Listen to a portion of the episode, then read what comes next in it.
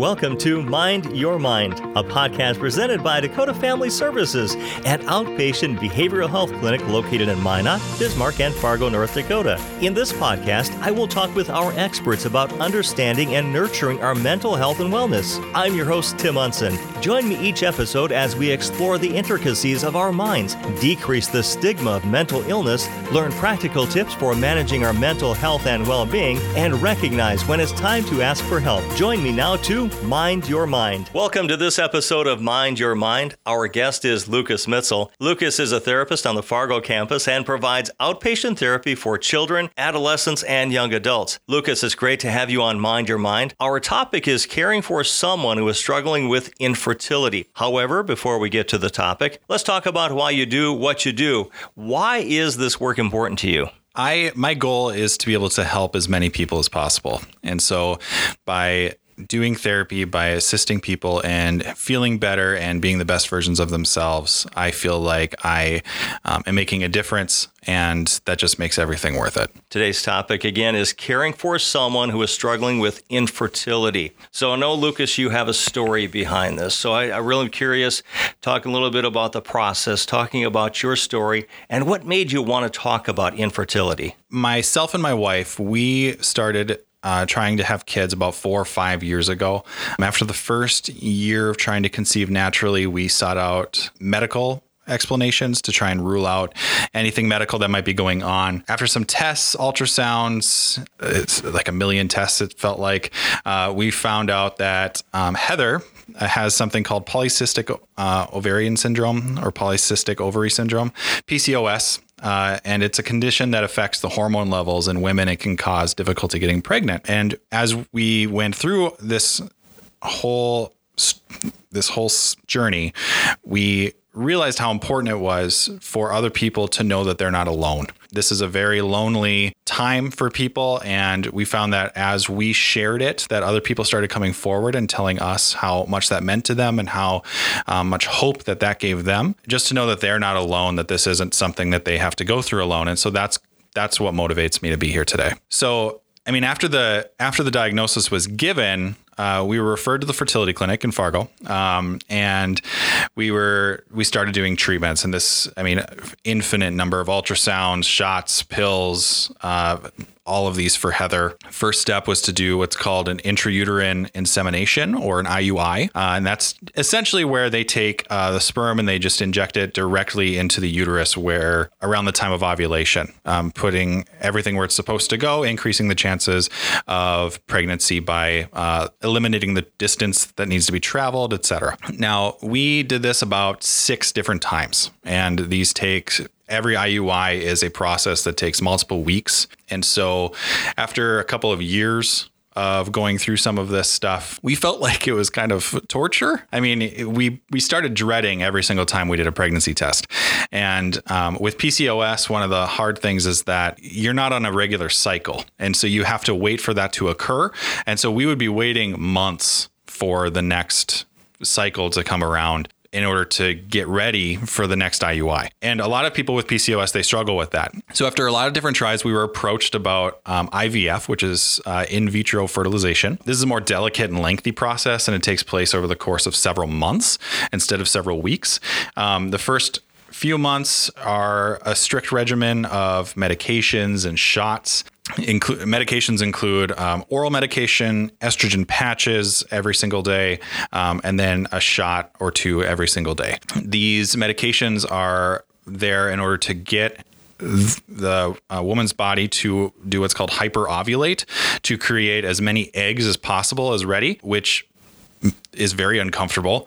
Um, and then we do what's called a uh, retrieval, an egg retrieval, and we were able to retrieve nine eggs, which is a lot. Some people are lucky if they get two. So we were very, very lucky, very blessed to have nine. On the day of retrieval, they then fertilize the eggs and then they let them grow for about 10 days. And then after that, we see how many lived. We had uh, seven live. Yes, we had seven live, and um, then they get frozen until it's time to be implanted later on. One thing that happened to Heather, we were told this was very rare, but it can happen, and it's called um, uh, ovarian hyperstimulation syndrome. And because she was pumped full of so many hormones, her body needed to get rid of it to regulate her body again. And essentially, she had fluid buildup in her abdomen, and we drained about four pounds of fluid out of her abdomen because of this. So she has gone through the wringer. She has been through a lot and watching her go through that was was very difficult as well. So moving forward, we had we had seven embryos survive, which is also a lot. We were very blessed. And then once you have uh, an embryo, you can have them you can have them tested for different genetic diseases if you want. We we went with a, a different option where we just tested the chromosomes to see if there's I forget which chromosome it was, but they test it to see if they are likely to live in the womb. So um, that's extra. They don't do that for free, but then because they're checking the chromosomes, they're able to tell us what genders our our embryos were, which is really cool. So we had three girls and four boys, and um, we just picked whichever one they thought was the strongest. Let's do that, and we'll just go down the list. And so they put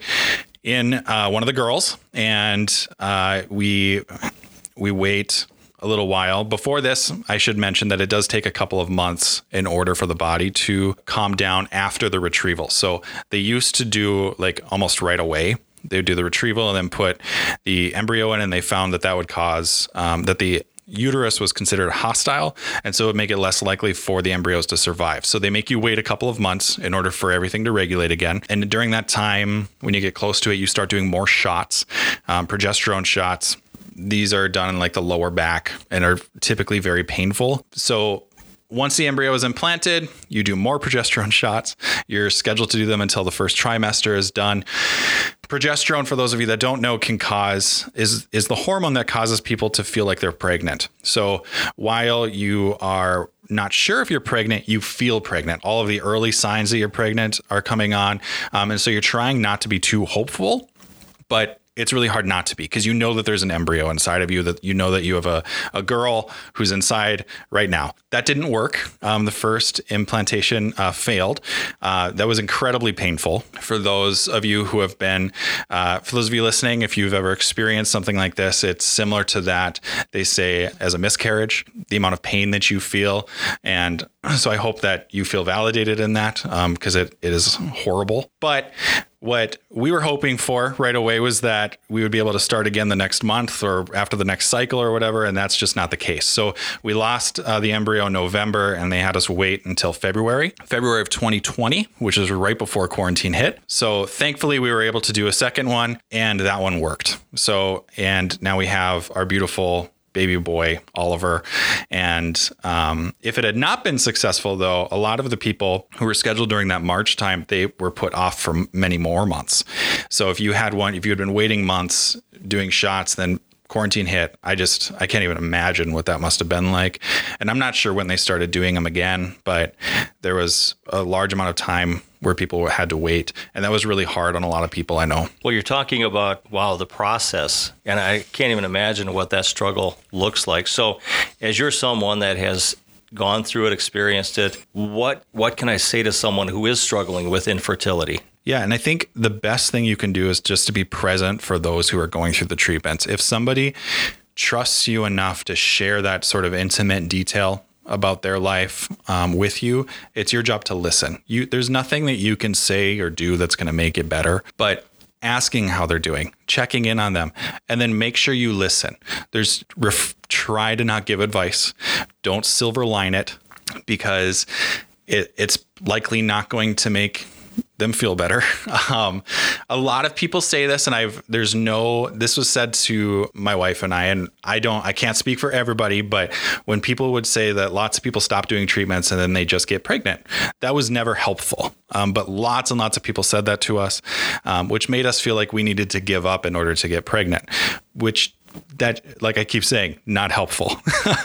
I would I would encourage people to not only check in on mom, but a lot of people forget to check in on the other partner it the stuff is not happening to their bodies and stuff, but they're watching their partner go through this and they're trying to be supportive and trying to be strong and they get kind of missed out on. And so if checking in on the other spouse or just the partner going through this, um, as the person who's providing the care for the others who's actually going through the procedures, that's really important. So just making sure that you're checking in on them.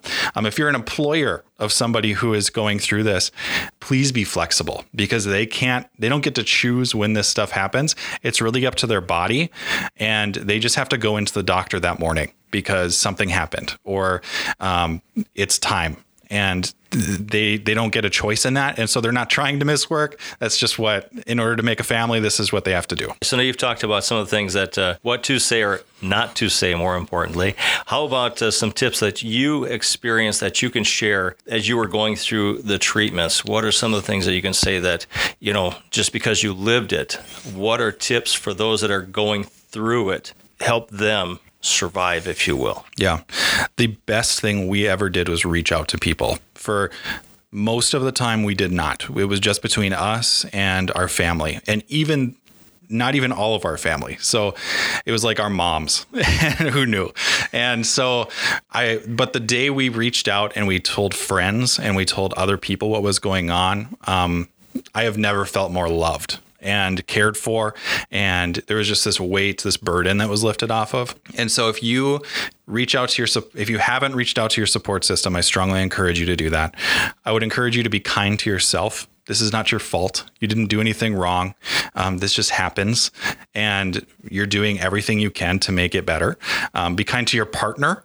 This is a really stressful time, and please, both of you, be kind to one another um, and just love each other through this. Um, be honest with yourself. If you need to stop or take a break, that is okay. You are not a bad person. You're not a bad parent. You, it's not that you don't want this child any less. You just need to be honest with yourself and do what's best for you. And if you need to, I would encourage you to talk to a professional. These are really big emotions, these are really big feelings and thoughts that come into your head. And it, that's really hard to take on by yourself or even even just sharing that with your friends. It can be helpful to have an objective party look at this and and be able to help kind of sort that out with you. Lucas Mitzel is our guest. He is a therapist on the Fargo campus today. He's sharing about uh, experiences of infertility and caring for someone who is struggling with that. So, Lucas, we appreciate you being transparent and open. And for those of you listening right now, if you even are not going through what Lucas was talking about, but you know someone who is, please, please share this podcast with them because that is our goal is always to help other people around us even for those of you that we don't know. So we appreciate Lucas you coming in and helping us in this area. Before you go though, I do have one last question, and that question is this: What do you do personally to mind your mind? I think it's really important to schedule time to take care of yourself. And so doing things that you enjoy and, and making sure that you have time for them or just scheduling time for them to do that with a newborn, um, that is more difficult, um, but it just makes those times more valuable. So please continue to do that even if you have kids. Yeah, with a newborn, I was going to say good luck with that. Lucas, thank you so much for coming in and being with us on Mind Your Mind. Thank you for joining us for Mind Your Mind, a podcast presented by Dakota Family Services. You can't have health without behavioral health. Remember to mind your mind. For more information, links to additional resources, contact information, and much more, go to dakotafamilyservices.org.